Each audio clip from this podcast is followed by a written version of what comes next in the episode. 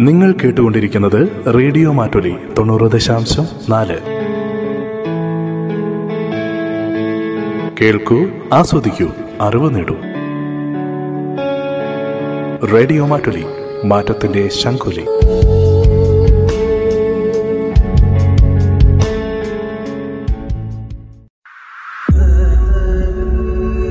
കരസ്പർശം. ആതുര ശുശ്രൂഷകരുടെ ജീവിതാനുഭവങ്ങൾ. കരസ്പർശം. നിർവഹണം ഡി കെ വയനാട്. നമസ്കാരം ശ്രോതാക്കളെ കരസ്പർശത്തിന്റെ പുതിയൊരു അധ്യായത്തിലേക്ക് സ്വാഗതം. ഇന്ന് നമ്മുടെ കൂടെ അതിഥിയായി എത്തിയിരിക്കുന്നത് മേപ്പാടി റിപ്പൺ സ്വദേശിയായ ജോബിഷാണ്. ജോബിഷിന്റെ നഴ്സിംഗ് പ്രൊഫഷനിലെ വിശേഷങ്ങൾ നമുക്ക് ചോദിച്ചറിയാം. നമസ്കാരം ജോബിഷ്. നമസ്കാരം. ജോബിഷ് എത്ര കാലമായി നഴ്സിംഗ് മേഖലയിലേക്ക് വന്നിട്ട്? ഞാൻ ഓൾമോസ്റ്റ് ഒരു പത്ത് വർഷത്തോളമായി നഴ്സിംഗ് ഫീൽഡിൽ വർക്ക് ചെയ്യാൻ തുടങ്ങിയിട്ട്. എവിടെയായിരുന്നു പഠിച്ചതൊക്കെ? ഞാൻ പഠിച്ചത് മംഗലാപുരത്തായിരുന്നു. മംഗലാപുരത്ത് നിന്ന് പിന്നെ നഴ്സിംഗ് കഴിഞ്ഞിട്ട് ഞാൻ കുറച്ച് നേരം ഞാൻ തമിഴ്നാട്ടിൽ വർക്ക് ചെയ്തായിരുന്നു. അതിനുശേഷം പൂനെയിൽ രണ്ട് വർഷം വർക്ക് ചെയ്ത് പിന്നെ ബോംബെയിൽ പോയി രണ്ട് വർഷം വർക്ക് ചെയ്ത് പിന്നെ ഞാൻ നൈജീരിയയിൽ പോയിട്ട് ഒരു രണ്ട് മൂന്ന് വർഷം വർക്ക് ചെയ്ത് അതിനുശേഷം തിരിച്ച് നാട്ടിലൊന്ന് കല്യാണം കഴിച്ച് ഇവിടെ സെറ്റിലായി ഇപ്പോൾ ഇവിടെയാണ് ഇപ്പോൾ വിംസ് ഹോസ്പിറ്റലാണ് വർക്ക് ചെയ്യുന്നത് കറണ്ട്ലി വലിയൊരു എക്സ്പീരിയൻസിന്റെ ഉടമയാണ്. പത്ത് വർഷം നഴ്സിംഗ് മേഖലയിൽ വർക്ക് ചെയ്തു എന്ന് പറഞ്ഞു കഴിയുമ്പോൾ തന്നെ നമുക്ക് ഊഹിക്കാവുന്നതേ ഉള്ളൂ എത്രമാത്രം അനുഭവ സമ്പത്തുണ്ടെന്ന്. അതിനൊപ്പം കന്നഡ മലയാളം ഇത് കോമ്പിനേഷൻ ആയിട്ടുള്ള ഒരു സ്ഥലത്ത് മംഗലാപുരത്ത് പഠിച്ചു. പിന്നീട് പൂനെയിൽ തമിഴ്നാട്ടിൽ അത് കഴിഞ്ഞ് ഈ നാടൊന്നുമായിട്ട് ഒരു ബന്ധമില്ലാത്ത നൈജീരിയയിലേക്ക് പോകുന്നു. അപ്പോൾ ഈ വിശേഷ ആ ഒരു യാത്രയിലൂടെ നമുക്കൊന്ന് വീണ്ടും ഒന്നുകൂടെ ഒന്ന് പോകാം. നമുക്ക് പഠിച്ച മംഗലാപുരത്ത് നിന്ന് തന്നെ തുടങ്ങാം. എങ്ങനെയാണ് മംഗലാപുരത്ത് എത്തിയത്? അവിടെ ഏത് കോളേജിലായിരുന്നു? എങ്ങനെയുണ്ടായിരുന്നു പഠനം? ഞാൻ ഡിഗ്രി കഴിഞ്ഞിട്ടാണ് ആക്ച്വലി നഴ്സിങ്ങിന് പോകുന്നത്. അവിടെ മംഗലാപുരത്ത് saint Ann's school of nursing എന്ന് പറഞ്ഞാൽ മുൽക്കി എന്ന സ്ഥലത്താണ് ഞാൻ പഠിച്ചത്. അവിടെ നഴ്സിംഗ് പഠിച്ചതിന് ശേഷം പിന്നെ കുഴപ്പമില്ലായിരുന്നു നല്ല കോളേജായിരുന്നു സിസ്റ്റേഴ്സിന്റെ കോളേജാണ് അവിടെ നല്ല ഫാക്കൽറ്റി എല്ലാം നല്ല നല്ല നല്ലതായിരുന്നു. പിന്നെ അതിനുശേഷം ആണ് ഞാൻ പൂനെക്ക് പോകുന്നത്. പൂനെയിൽ ഞാൻ റൂബിഹാൾ എന്ന് പറഞ്ഞ ഹോസ്പിറ്റലിൽ ഒരു രണ്ട് രണ്ടര വർഷത്തോളം വർക്ക് ചെയ്തു. പിന്നെ ബോംബെയിൽ വർക്ക് ചെയ്തു. അതിനുശേഷം ഞാൻ നൈജീരിയയിലേക്ക് പോകുന്നത് അപ്പോൾ എനിക്ക് തോന്നുന്നത് നൈജീരിയയിലെ നഴ്സിംഗ് എക്സ്പീരിയൻസ് ആണ് എനിക്ക് വളരെ ജീവിതത്തിൽ ഭയങ്കരമായിട്ട് സ്ട്രൈക്കിംഗ് ആയിട്ട് എനിക്ക് തോന്നിയത്. കാരണം എന്ന് വെച്ചാൽ പിന്നെ നമ്മൾ ഇവിടെ ഞാൻ പലപ്പോഴും കണ്ടിട്ടുണ്ട് ഫുഡുകളൊക്കെ ആൾക്കാർ വളരെയധികം വേസ്റ്റ് ചെയ്യുന്നു. നമുക്ക് താല്പര്യമുള്ള കുറച്ച് ഫുഡ് കഴിക്കുന്നു ബാക്കി നമ്മൾ കളയുന്നു. അപ്പോൾ അവിടെ എന്ന് പറഞ്ഞാൽ വേറെ ഡിഫറെന്റ് കാറ്റഗറിയാണ് ആൾക്കാർ എന്ന് പറഞ്ഞാൽ എനിക്ക് വന്ന് പിന്നെ ഭക്ഷണം എന്ന് പറഞ്ഞാൽ ഭക്ഷണത്തിൽ ഭയങ്കര ഭക്ഷണത്തിന്റെ സ്കേസിറ്റി ഞാൻ ശരിക്കും മനസ്സിലാക്കിയത് പിന്നെ നൈജീരിയ ചെന്നിട്ടാണ്. അവിടെ ആൾക്കാർ എന്ന് പറഞ്ഞാൽ അവിടെ ത്രീ ത്രീ ടൈംസ് മീൽ കഴിക്കുന്ന ആൾക്കാരെന്ന് പറഞ്ഞാൽ വളരെ റിച്ച് ആണ്. മോസ്റ്റ് ഓഫ് ദ ആൾക്കാർ എപ്പോഴും ഒരു ഒരു എന്തെങ്കിലും ഒരു മാൾട്ട് രാവിലെ കഴിക്കും രണ്ട് ബിസ്ക്കറ്റ് കഴിക്കും പിന്നെ വൈകുന്നേരം ഇത് തന്നെ കഴിക്കും. ആ ഒരു കാറ്റഗറിയാണ് നോർമലായ ആൾക്കാരെല്ലാം. അപ്പോൾ പിന്നെ ഭക്ഷണം എന്ന് പറഞ്ഞാൽ ആൾക്ക് അവർക്ക് ഒരു ത്രീ ഡേ മീൽസ് കഴിക്കുക എന്ന് പറഞ്ഞാൽ ഭയങ്കര അവർക്ക് ഭയങ്കര സന്തോഷമാണ്. നമ്മൾ പാർക്കിൽ ഒരു ഒരു ഒരു നേരത്തെ ഭക്ഷണം കഴിച്ചു കൊടുക്കുക അവർ ആ ഭക്ഷണം കഴിച്ചു.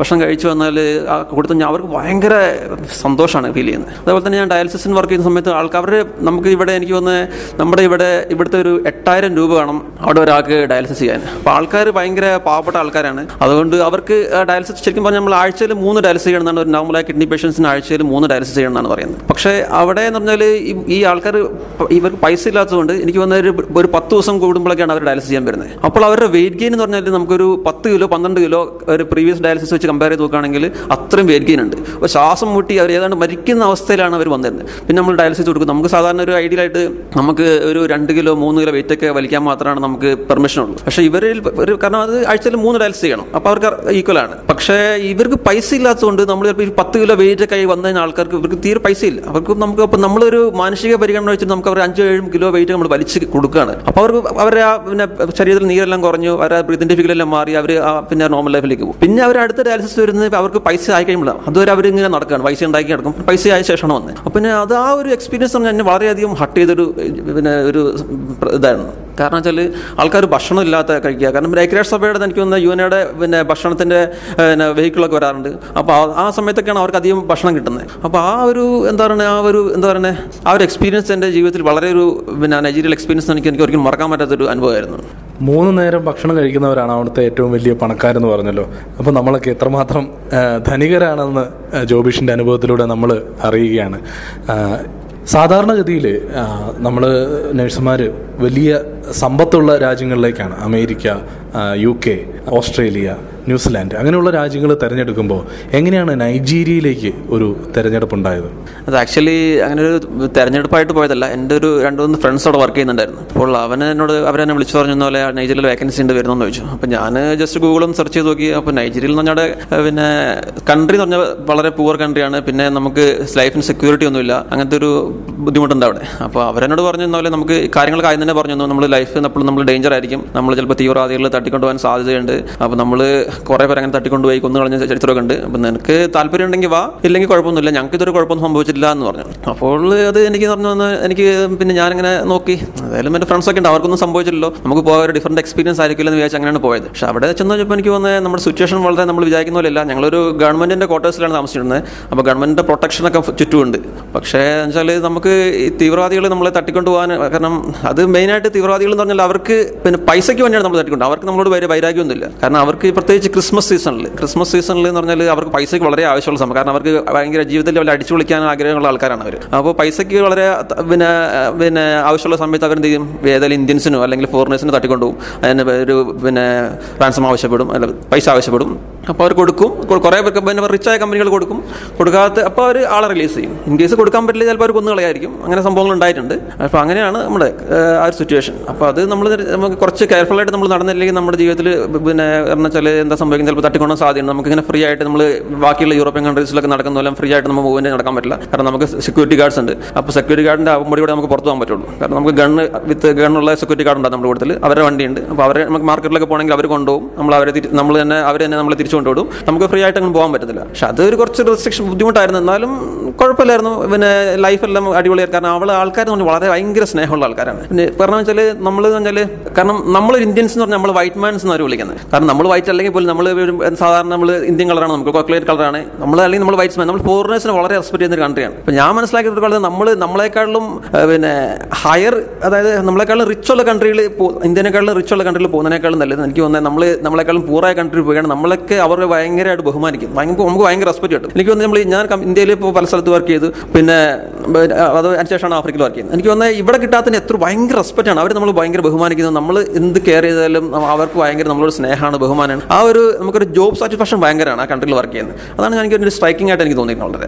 സാലറിയിൽ എങ്ങനെയായിരുന്നു? ഇത്രയും ദരിദ്രമായ ഒരു രാജ്യമാണ്. എങ്കിൽ പോലും അവർ നിങ്ങളുടെ സാലറിയുടെ കാര്യത്തിൽ എത്രമാത്രം ശ്രദ്ധ ചെലുത്തിയിരുന്നു? സാലറി എന്ന് പറഞ്ഞാൽ ആക്ച്വലി അത് ഒരു ഒരു അമേരിക്കൻ അല്ല സോറി ഈ നൈജീരിയൻ ഗവൺമെന്റ് പിന്നെ ഒരു ഇന്ത്യൻ കമ്പനിയെ ടൈപ്പ് ആയിരുന്നു. അപ്പോൾ നമുക്ക് സാലറി എല്ലാം കിട്ടുന്ന ഇന്ത്യൻ മണി തന്നെ ആയിരുന്നു അപ്പോൾ നമുക്ക് അവരായിട്ട് ഈ കമ്പനിയും ഈ പിന്നെ അവിടുത്തെ ഗവൺമെന്റും ഫെഡറൽ ഗവൺമെന്റ് ആയിരുന്നു. ആ ഗവൺമെന്റും നമ്മുടെ ഇന്ത്യൻ കമ്പനിയെ ടൈപ്പ് ആയിരുന്നു. അപ്പോൾ ആ കമ്പനിയാണ് നമുക്ക് ഇന്ത്യൻ കമ്പനിയാണ് നമുക്ക് സാലറി നമുക്ക് ഇന്ത്യൻ മണി തന്നെ സാലറി എല്ലാം കിട്ടിക്കൊണ്ടിരുന്നത്. സാലറി ഒന്നും പ്രശ്നമൊന്നുമില്ല. അവർ ടൈപ്പ് ഉള്ളതുകൊണ്ട് അവർ ഇന്ത്യൻ മണിയിൽ എല്ലാ മാസം എല്ലാ മാസം നമുക്ക് ട്രാൻസ്ഫർ ചെയ്ത് തരുമായിരുന്നു.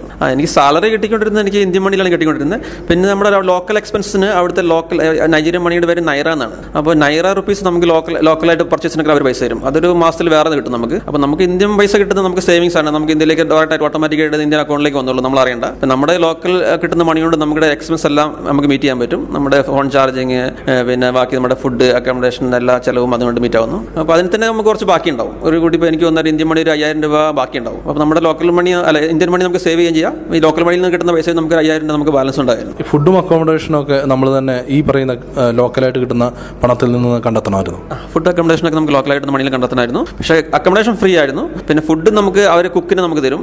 കുക്കിന് നമ്മൾ സാധനങ്ങൾ ഇന്ത്യൻ കാരണം വെച്ചാൽ അവരുടെ ഫുഡും നമ്മുടെ ഫുഡ് നമ്മൾ വളരെ വ്യത്യാസമുണ്ട്. കാരണം അവർ നമ്മൾ കഴിക്കുന്ന ഫുഡൊന്നും അവർ കഴിക്കില്ല അപ്പോൾ നമ്മൾ എന്ത് സാധാരണ ചെയ്യുന്നത് വെച്ചാൽ നമ്മൾ ഇന്ത്യൻ മാർക്കറ്റിൽ പോയിട്ട് നമ്മുടെ ഇന്ത്യൻ മാർക്കറ്റ് ഉണ്ട്. അപ്പോൾ അവിടെ പോയിട്ട് നമ്മൾ നമുക്ക് ആവശ്യമുള്ള സ്റ്റഫ്സുകൾ നമ്മൾ മേടിക്കുക എന്നിട്ട് നമുക്ക് കുക്കിനോട് പറഞ്ഞു കൊടുത്താൽ അവരെ ട്രെയിൻ ചെയ്ത് കൊടുത്താൽ അവർ നമുക്ക് ആവശ്യമുള്ള കുക്ക് ചെയ്ത് തരും. അപ്പോൾ നമുക്കതൊരു പ്രശ്നമല്ല. നമ്മൾ ആദ്യത്തെ കുറച്ച് കാലത്ത് പ്രശ്നം ഉണ്ടായിരുന്നുള്ളൂ. കാരണം അവർ കുക്ക് ചെയ്യുന്ന ബുദ്ധിമുട്ട്. പിന്നെ നമ്മൾ ആദ്യം തന്നെ അവരെ പഠിപ്പിച്ച് ട്രെയിൻ ചെയ്ത് കൊടുത്താൽ അവർ അതേപോലെ ചെയ്തു തരും. അതുകൊണ്ട് നമുക്കതൊരു ബുദ്ധിമുട്ടായി തോന്നിയില്ലായിരുന്നു. ഒരുപാട് ഇന്ത്യൻസ് ഉണ്ടോ? അതോ പ്രത്യേകിച്ച് മലയാളികൾ ഒരുപാട് പേരുണ്ടോ അവിടെ?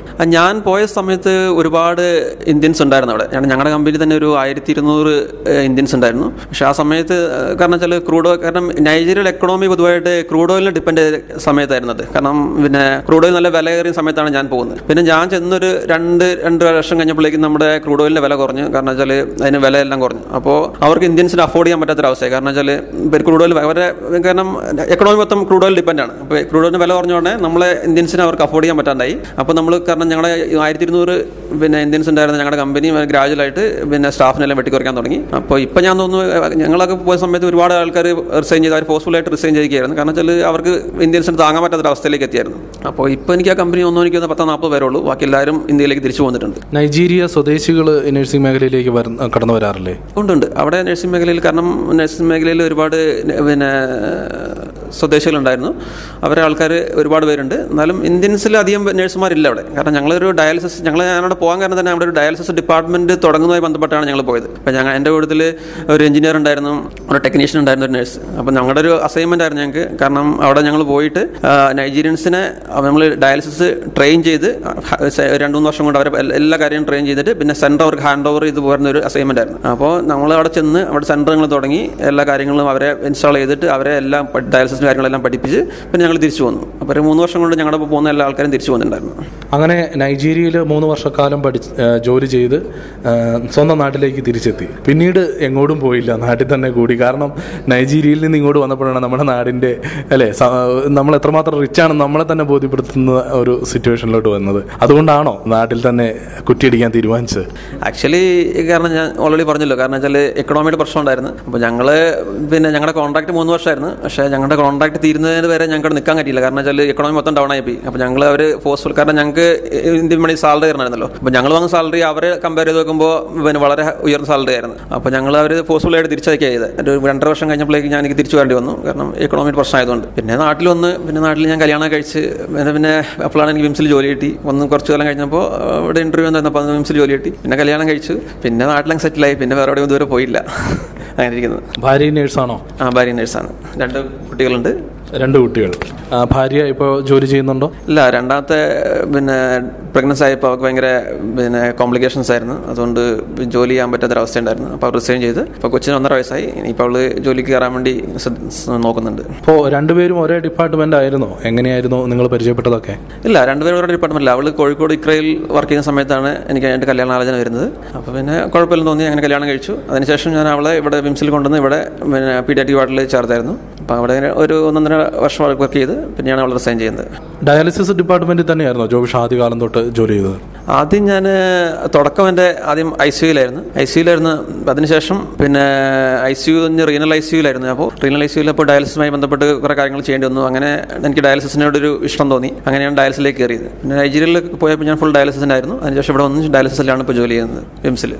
മേപ്പാടി വിംസിൽ ഡയാലിസിസ് ഒരുപാട് പേഷ്യൻസ് വരാറുണ്ടോ? ആ പേഷ്യന്റ് ഞാൻ വന്ന ഇടയ്ക്കൊക്കെ ഒരുപാട് പേഷ്യന്റ് ഉണ്ടായിരുന്നു. ഇപ്പോൾ പിന്നെ പേഷ്യൻസ് കുറവാണ്. എന്നാലും പേഷ്യൻസ് ഇപ്പോൾ കൂടി ഇപ്പോൾ ആരോഗ്യ ഇൻഷുറൻസ് എടുക്കാൻ തുടങ്ങിയതുകൊണ്ട് ഇപ്പോൾ പേഷ്യൻസ് കൂടുന്നുണ്ട്. ഇപ്പോൾ കുഴപ്പമില്ല. പേഷ്യൻസ് എനിക്ക് തോന്നുന്നൊരു പിന്നെ ഒരു ദിവസം നിങ്ങളൊരു ആവറേജ് മുപ്പത് ഡയാലിസിസ് ചെയ്യുന്നുണ്ട്. നമ്മൾ വെയിറ്റിന്റെ കാര്യം പറഞ്ഞിരുന്നു. നേരത്തെ ഡയാലിസിസിൽ വരുമ്പോൾ പത്ത് കിലോ വരെ കൂടി ആളുകൾ വരുന്നതും നിങ്ങൾക്ക് എടുക്കാൻ പറ്റുന്ന വെയിറ്റ് ഇത്ര മാത്രമാണ് എന്നൊക്കെ നിങ്ങൾ പറഞ്ഞല്ലോ. എന്തുകൊണ്ട് വെയിറ്റ് കൂടുന്നു? ആ വെയിറ്റ് കൂടുന്നത് കൊണ്ട് എന്തൊക്കെ ബുദ്ധിമുട്ടുകൾ വരുന്നു? നിങ്ങൾ എങ്ങനെയാണ് ഈ വെയിറ്റ് എടുക്കുന്നത്? അതായത് വെയിറ്റ് കുറയ്ക്കുന്നത്? അത് കുറയ്ക്കുന്നതിന്റെ മാനദണ്ഡങ്ങൾ എന്തൊക്കെയാണ്? എന്തൊക്കെ റിസ്കുകളാണ് അതിലുള്ളത്? ഇത്തരം കാര്യങ്ങളൊന്ന് പറയാമോ?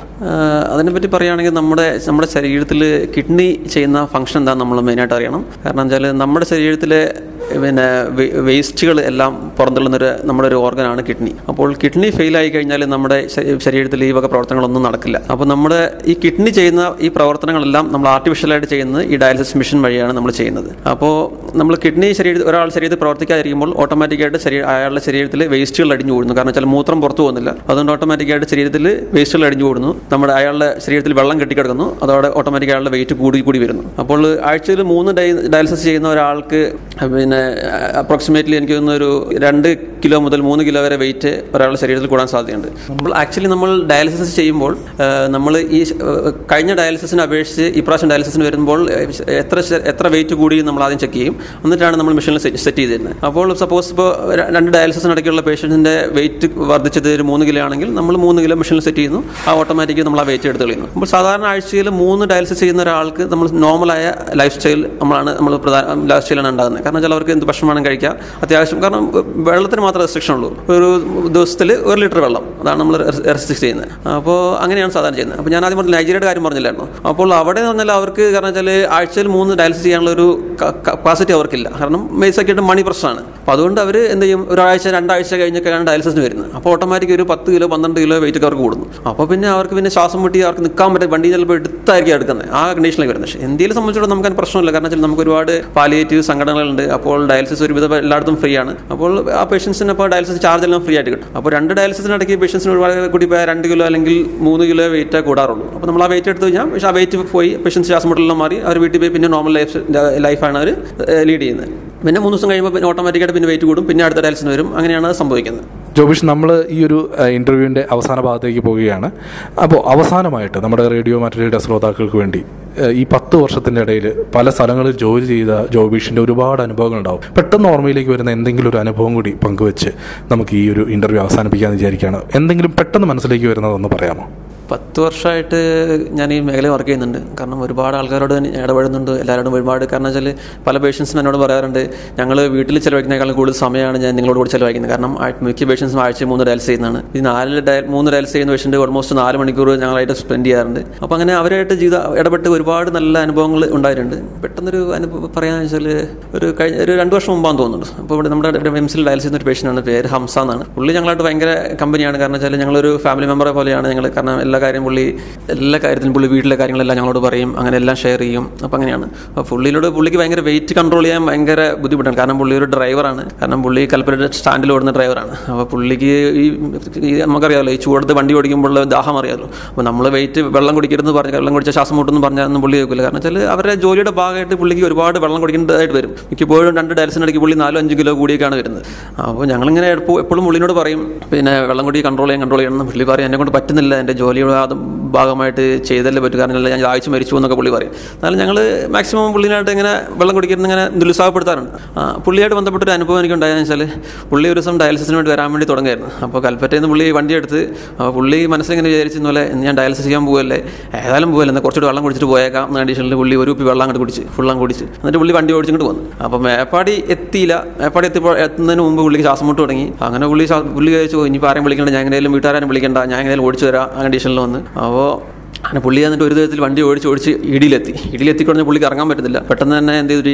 ഈ ഇടിയിൽ ആൾക്കാരെല്ലാം വന്ന് പുള്ളി സ്ട്രക്ചറിലെടുത്ത് പെട്ടെന്ന് തന്നെ ഡയലസിലേക്ക് ഷിഫ്റ്റ് ചെയ്തു. അപ്പോൾ ഞാൻ വന്ന് ഞാൻ ആ സമയത്ത് ഡ്യൂട്ടിയിലുണ്ട്. അപ്പോൾ ഞാൻ നോക്കുന്ന അവസ്ഥയിൽ പുള്ളി ഏതാണ്ട് ഓൾമോസ്റ്റ് ബ്രീത്തിന്റെ ഡിഫിക്കൽറ്റി ആയിട്ട് ശ്വാസം മുട്ടി കണ്ണൊന്നും കാണുന്നില്ല. ആ കണ്ടീഷനിൽ ശ്വാസം മുട്ടി ആ ഒരു ഒരു മരണപ്രാളത്തിൽ പെടുന്ന ഒരു അവസ്ഥയാണ് എനിക്ക് ഫീൽ ചെയ്തത്. അപ്പോൾ പെട്ടെന്ന് എനിക്ക് മനസ്സിലായി പുള്ളിക്ക് നമുക്ക് അതിന്റെ ഇന്റർവെൻഷൻ കൊടുത്തില്ലെങ്കിൽ പുള്ളി മരിച്ചു പോകുന്ന കണ്ടീഷനിലാണ് എനിക്ക് ഫീൽ ചെയ്തത്. അപ്പോൾ പുള്ളിനെ പെട്ടെന്ന് ഞാൻ മെഷീൻ പെട്ടെന്ന് ബാക്കി മെഷീൻസിനൊക്കെ മാറ്റിയിട്ട് പക്ഷേ പുള്ളിന് പെട്ടെന്ന് ഡയാലിസിസ് തുടങ്ങി. ഡയാലിസിസ് തുടങ്ങി.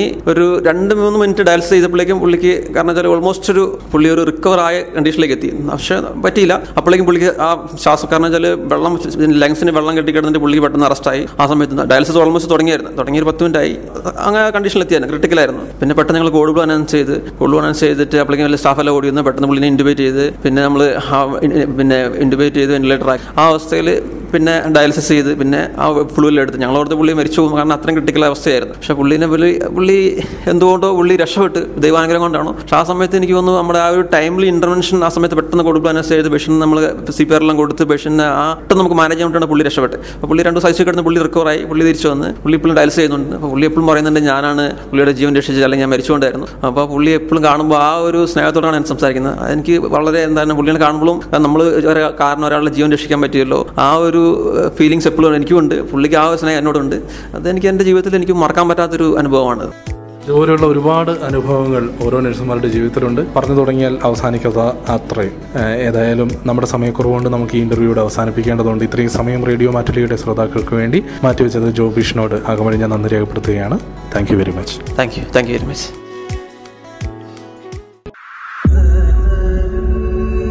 കരസ്പർശം.